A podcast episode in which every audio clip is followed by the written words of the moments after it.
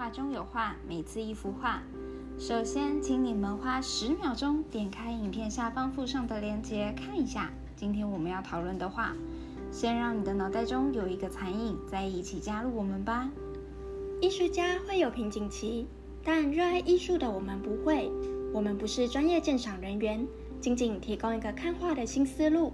每周花十五分钟听懂一幅画，跟我们一起把高高挂起的艺术用生活的角度串联在一起吧。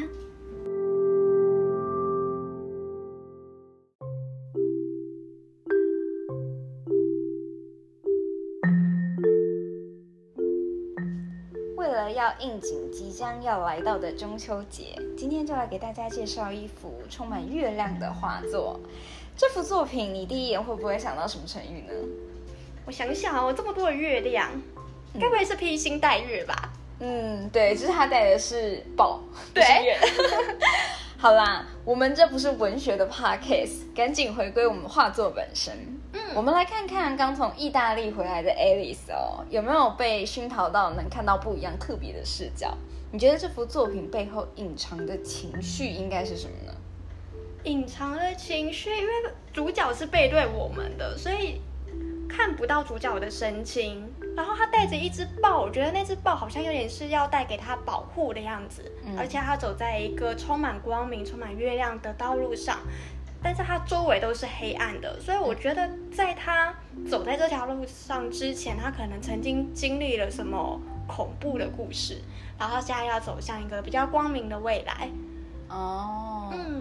所以看到这幅画的感受，你觉得是比较偏向偏向有希望的嗯充满希望的？。对，呃，很多人看到这幅画呢，都会觉得这幅画是有点温馨，温馨啊，对，然后或是带一点浪漫，嗯因为毕竟月亮嘛，然后又是明亮的感觉。对，像这幅画中皎洁的月亮呢，好似晶莹的玻璃装饰物，零零落落点缀着整条的乡间小道。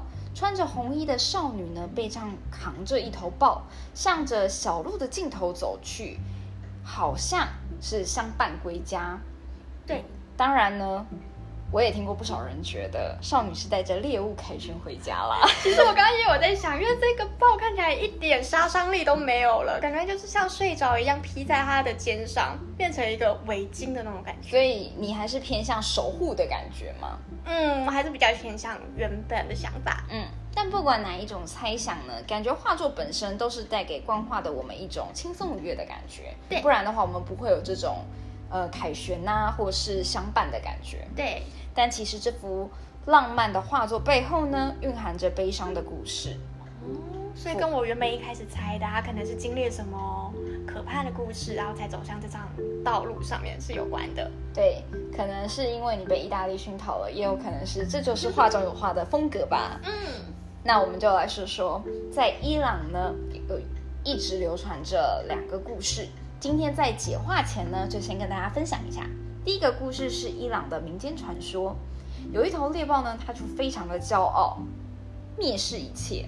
在某一个夜晚，他抬头突然发现月亮竟然高高悬在他头顶的夜空之上，这令猎豹非常的不开心，心生妒忌。他觉得他自己才是王，所以他想要比月亮更加的高，取代月亮的位置。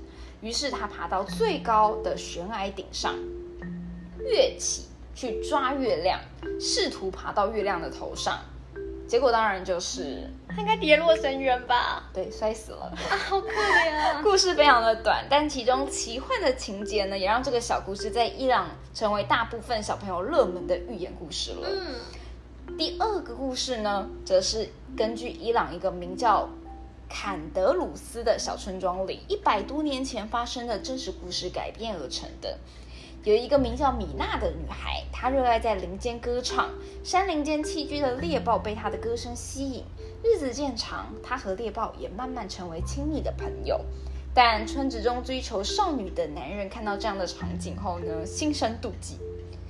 他认为猎豹是危险的动物，会威胁到米娜的安全，再加上他又非常的嫉就是非常的羡慕他跟猎豹中间的感情交流，于是呢就射杀了这头猎豹。哇，那女孩肯定很伤心吧？是，所以豹子悲惨的死去后，米娜也因此心碎。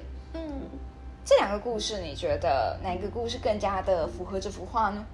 我觉得第二个比较像女孩心碎了，然后抱着她原本心爱的花豹，然后。陪他走最后一段路，所以你觉得他懒懒的躺在他身上，其实他是死亡了，他可能没有生命了。是，嗯，这幅画作的作者是伊朗的女性艺术家奈梅。其实艺术家奈梅是将刚刚我说的这两个故事进行了融合，哦，才画下这幅名为《月亮坠落一千次》的画作。这幅画可以看到画家明显的描绘了少女背着报纸时的场景，对，对吧？所以我们才会觉得它跟第二幅故事。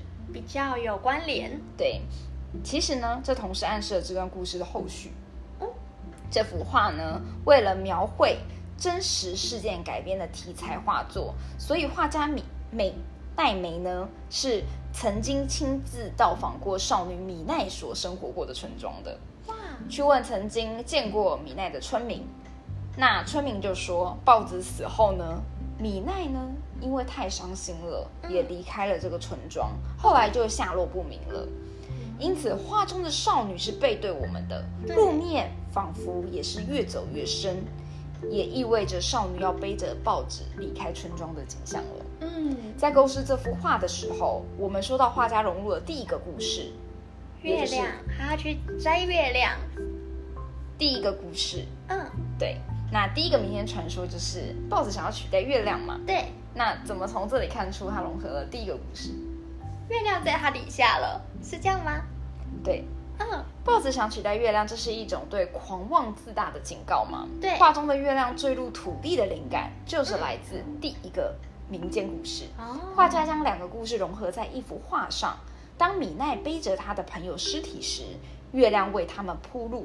艺术家说：“我把月亮跌落在他们身后，以尊重报纸想要在月亮之上的愿望，使这幅画有一种治愈感。”对，而作者想要表达的呢，是人类在扩张自身时，对于其他物种环境的破坏是不可逆的。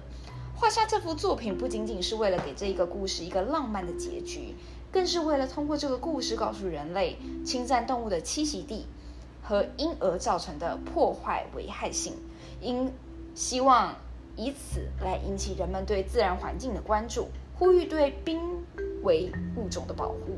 人与动物本可以和谐共存。没错，这位伊朗艺术家呢，在画中融入他们的文化符号与民间传说，表达了对环境保护的急迫需要。奈美以梦幻般。具象的风格绘制作品，为环境艺术和行动主义带来了独特的视角。提到中东文化，中东啊，对我总是会想到胡塞尼的小说《追风筝人》里的那一句“为你千千万万遍”，令我潸然泪下。以及灿烂千阳里，人们数不清它的屋顶上有多少轮皎洁的明月，也数不清它的墙壁之后那一千个灿烂太阳的期盼。或许少女离开村庄后，看着春树暮云，回想花城月戏里的报纸相处的美好时光，是幸福的。嗯，这种悲剧美引发出的反思与警醒，为环境、濒临动物的保护种下了善的种子。而这种种子最终会开出灿烂千阳。画家奈梅说：“我用我的梦想、愿望、纪念品和传说，加上有关物种的信息，来扩展我的想象力。在每幅画中，我的脑袋里都生活着一只动物。这是一种很深的联系。”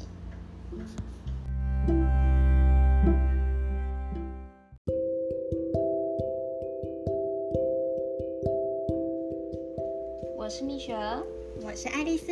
关注艺术，关注画中有画。即日起至今年十月，动保处与著名美术馆合作，一起够欢乐。大家可以把握机会与毛宝贝到场参与，现场举办毛宝贝走秀、专属摄影师拍照、草地野餐音乐会等宠物友善活动。九月及十月更推出期间限定宾果游戏及毛宝贝变装活动。提供饲主与毛宝贝感情升温好去处。活动现场，动保处亦提供免费狂犬病疫苗及芯片施打服务。